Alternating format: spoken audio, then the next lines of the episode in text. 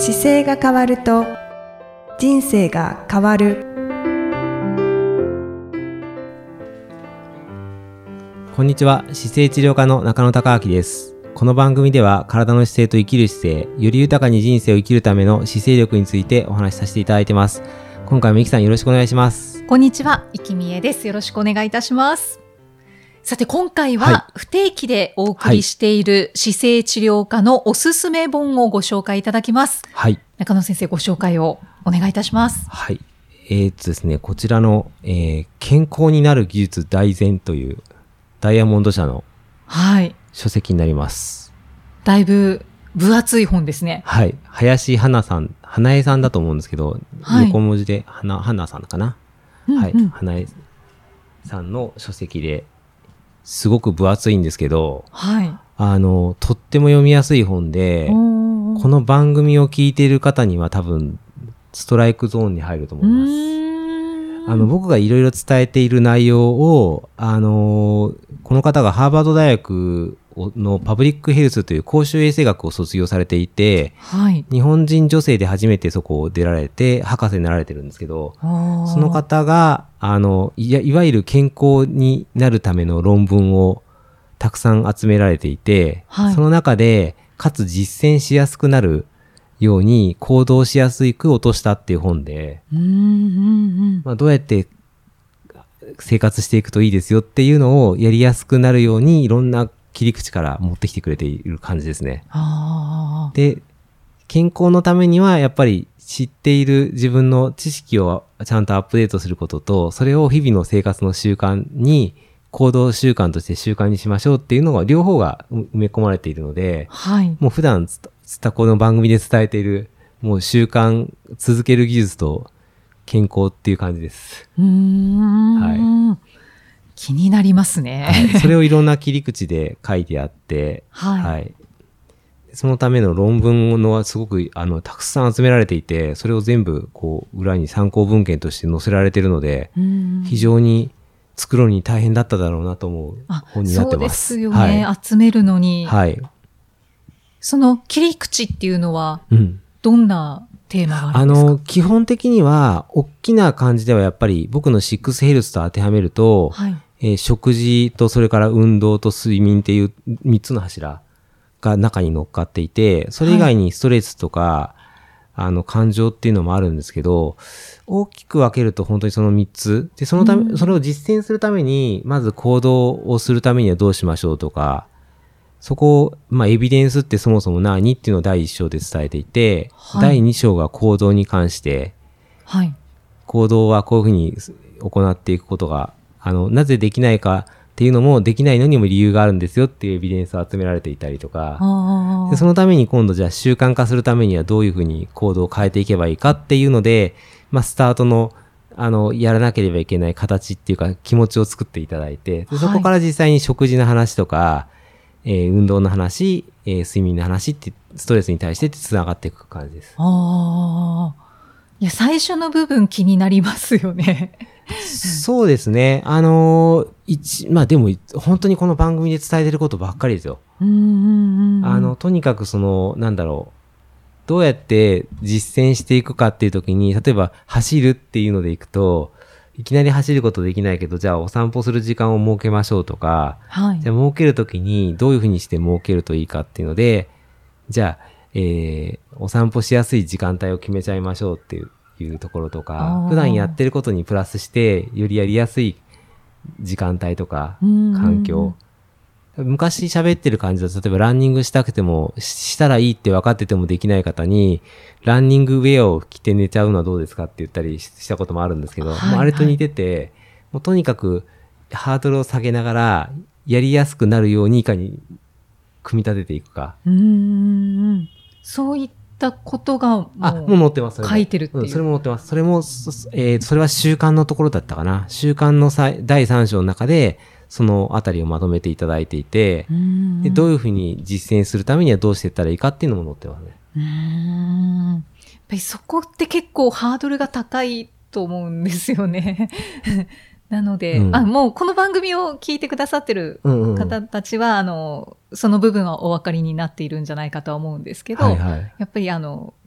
こう全体的に、やっぱり習慣うん。にはどうやって、こうしていけばいいんだっていう、そこが。習慣はね、あの、この中でいくと、4つに、まあ、そりゃそうだよなっていう感じになるんですけど、4つに習慣は確か分けていて、まず一番は、4つのうちに、一番大事なのは、習慣にするための鍵とステージっていうのがあって、1個目は、はい。やっぱり、その行動をするっていう明確な板を形成するっていうための決意をしましょうと。うんで決意したら今度それを行動に移しましょうっていうことで決意したことをやるためのあの、まあ、行動しないと始まらないのではい。行動したら今度行動を繰り返していきましょうで習慣の形成っていうもうすごいシンプルなんですよその4つをどうやって強化していくかっていう話なのではい。はい。なのであのなんだろうな本当にこの通りだなと思いますけど例えば僕が、えー走る時なんかだとまあ走るって決意しなくても今はもう走れちゃいますけど、なんで走りたいのかっていうのがわからないときに、まあ運動で健将来健康になるために走らなきゃいけないよね、だと弱いので、うんとりあえず大会を入れちゃうと、大会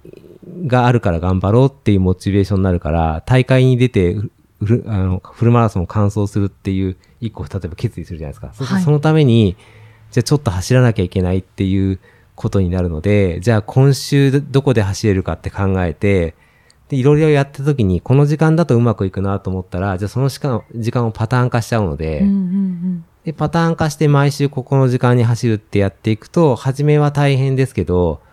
まあ2ヶ月も経っていけば当たり前のようにサイクルになってきますよっていうのはこの論文の中で、こういう論文ありますよとかって細かく入ってます。うん。ああ。実際に僕もだから自分でそう考えると、自分の生活の1週間の中にはこの、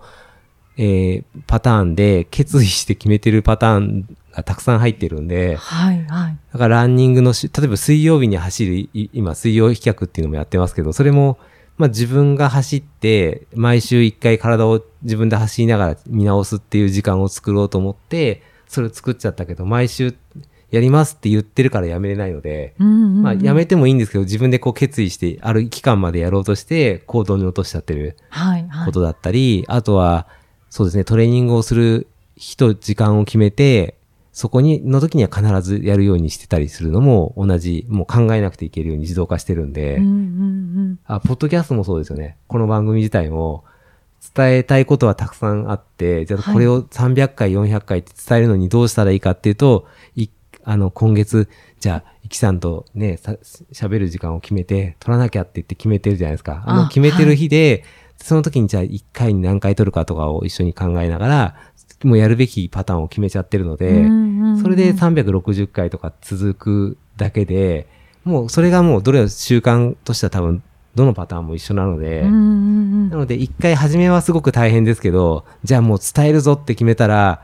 じゃあそれをやるのにどうするの？じゃあ喋らなきゃいけないよね？じゃあ喋る機会作ろうねってやって、でそれを1ヶ月の中でどこで喋るって決めたら、もうそれをルールとしてパターンで決めていくと、こういうふうにポッドキャストで続くと。うんうん。動、動かさない。そうです、そうです。まさにでもそれは健康に当てはめても仕事に当てはめても多分全て一緒だと思うので、うんうんなので、本当は、あのー習慣にすることが苦手なわけじゃなくて、習慣でできてるはずなんですよ。でも、はいはいけあの、なんかその健康のことに関してってやるときに、ちょっとハードルを感じるだけで、仕事だと思ったら多分皆さん組んでいけると思うし、うん本当に将来大事だって思ったら組んでいけるので、あとは、もしかすると続かないとすると、その、そこまで考えるほど疲れ切っちゃってるかもしれないので、はい一。旦よく寝た状態から、あの、この本だと6時間から8時間って書いてありましたけど、僕だとやって7時間半寝れるようにしましょうっていつも伝えることが多いので、まあ7時間半っていう数字を寝てから、や、もう一回考え直すと、うん頭がフレッシュ、フレッシュな状態で考えられれば、いい方向にポジティブに動いてくるんで、はい。だからはい。ポジティブでにいるっていう気持ちを自分の体で健康として感じ取るのもやっぱり、それも多分技術なんですよね。うんうんうん。そうですね。大事ですね。なので自分でどういう気持ちで一日を過ごしたいかっていうのも自分で選べるから、まあそういうのもこの、この僕は精神って伝えますけど、この本の中だと第8章で感情っていうテーマで取り上げていただいてたりするんで、あなんか本当ね、どのページ取っても、1ページごとに、あの、10分、20分は喋れるぐらい、僕はストライクゾーンでした。あああ、本当ですか？もうなんか、あの、めくって、こう、こうってこういうことありますよねって言いたいぐらい、ああ。まだお会いしてないけど、この林先生には、あの、はいなんか本当にお会いするチャンスがあるだろうなと思うぐらい、すごくドストライクゾーンで、もう中野先生が伝えたいことが。詰まってるっていう。僕言いたい、やりたかったことって、あ、そうか、姿勢治療科って言ってたけど、これパブリックヘルスっていう分野だったんだって分かりました。こう公衆衛生学っていう、あの分野でそれをされてるんですけど、で、僕の父親が三重県の三重大学の医学部では博士号を取ったんですけど、それも公衆衛生学なんですよ。うーん。なので、なんかやっぱり公衆衛生学っていう分野には、あの、やっぱり縁があるんじゃないかなってちょっと自分で勝手に思い込んでいて。いや、いや、そうですよね。はい。で、この林先生のあの、インスタグラムとか見てたら、あ、なんか、あの、千葉県と今、アメリカとお住まいなんですけど、千葉県がこの間、あの、紹介したはい寺田酒造さんあるじゃないですか。あ、はい。あのそばにお住まいなんですよ。あ、本当うん、ですか、本当にそばで、で、香取っていう地名が、あの日本酒とかが酒蔵が多いんですけど、そこにどうもお見えそうな感じになっていて、へえ。で、香取のところの駅見てたら、勝手に僕が、あの、あっと思っただけなんですけど、サハラっていう駅があって、あ、サハラ砂漠となんか同じ サハラっていうところの駅なんだと思ったりとかしながらですね。でもすごい素敵な街で、あの、京都みたい、京都っていうかね、本当に古き良き日本の街並みがある場所だったんで、まだ行ったことないですけど、はい、はい。ちょっと行ってみたいなと思いました。川が流れていて、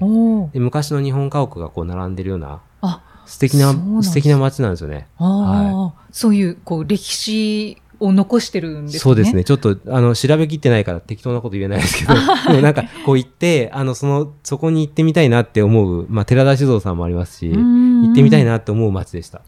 いや、じゃあもう、会いますね。しばらくしたら。そうですね。あの、いつかお会いしたいと思います。はい。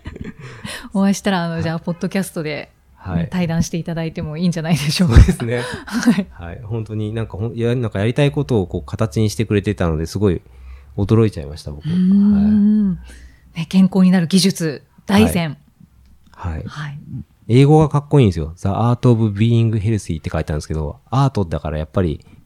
アートとしてこう健康をどうデザインしていくかっていう。でも多分、本当デザインだと思っていて、自分のなりたい未来に対して健康っていうのを、僕だとシックスヘルスでどうデザインしていくかで将来変わってくるじゃないですか。はい。なので、自分の生活をこうデデザインするっていう意味で、健康で、になるためのデザインとしていろいろこう技術を身につけながら実践していくと、やっぱり未来が変わってくるんで、ななんかそういうことのヒントとして、あの、この中で書いてあって、あ、そうだよなと思ったのは、よく、このサプリメント飲むと健康になりますよっていう広告がいっぱいあるじゃないですか。はい。あの広告がいかにまやかしかっていう内容をちゃんと切ってくれてるんですよ。そういうところの、あの、本当に広告がこう過剰になってる部分の良くないことと、あと冷静に自分のことをちゃんと見て習慣化して変えていきましょうねっていう両方がしっかり載っているので、なんか本当にこう読みながら、あの、あ、これだったらもっとやんなきゃいけないよなって思っていただいて、で、はいこの番組聞いてる方は多分もう土台としてある程度健康情報が入ってるので、あ、やっぱりこうやって考えててよかったんだって多分思える本だと思います。ああ、確認できる。確認できると思いますね。うん僕を自分で喋りながら見てて確認できたし、あの、この、今度から自分の書籍買うときに、か書くときに、ここの参考文献でこう載ってましたって、後ろに入れたいなと思う本だったんで、は参考文献がたくさんい。ね、あるんですもんね。そうですね。なので僕はもともと調べるの好きだから、この載ってる後ろの参考文献チェックしながら、何が載ってるんだろうって、そっちのサイト見たりとかしながら見てましたけど、はいはい。そうするともうずっと終わらない本になっちゃいそうなんで。そうですね。はい。でも本当になんか7年かかったって書いてありましたけど、まあ7年でっていう、まあ7年っていうかまだまだ続くので、多分今後ずっとアップデートしながら、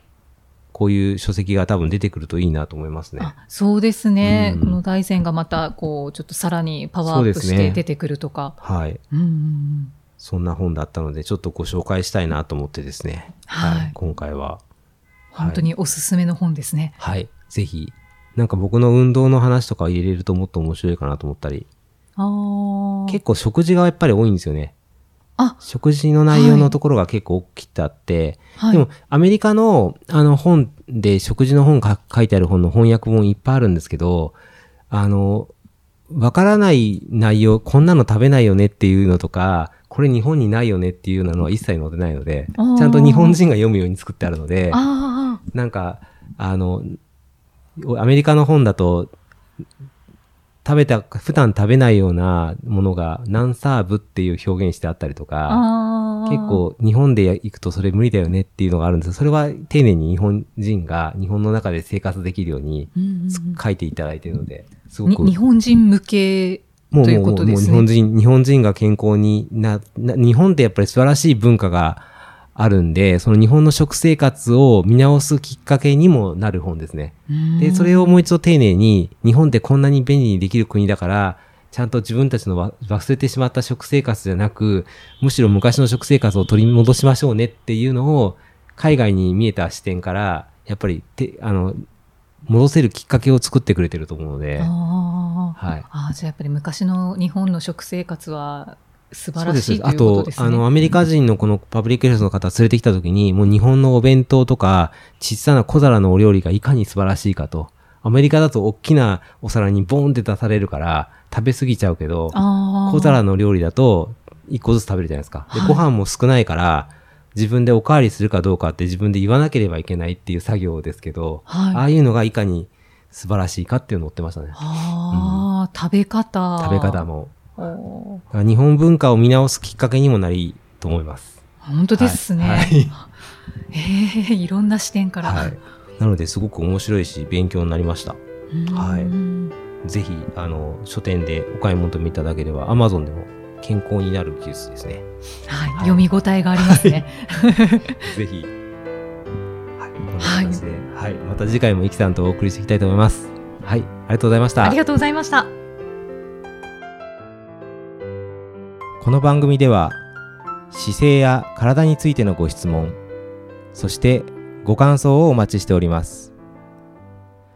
ご質問とともに年齢体重身長性別をご記入の上中野生態東京青山のホームページにありますお問い合わせフォームからお送りください。体を見直す時間は人生を見直す時間である。姿勢治療科の中野孝明でした。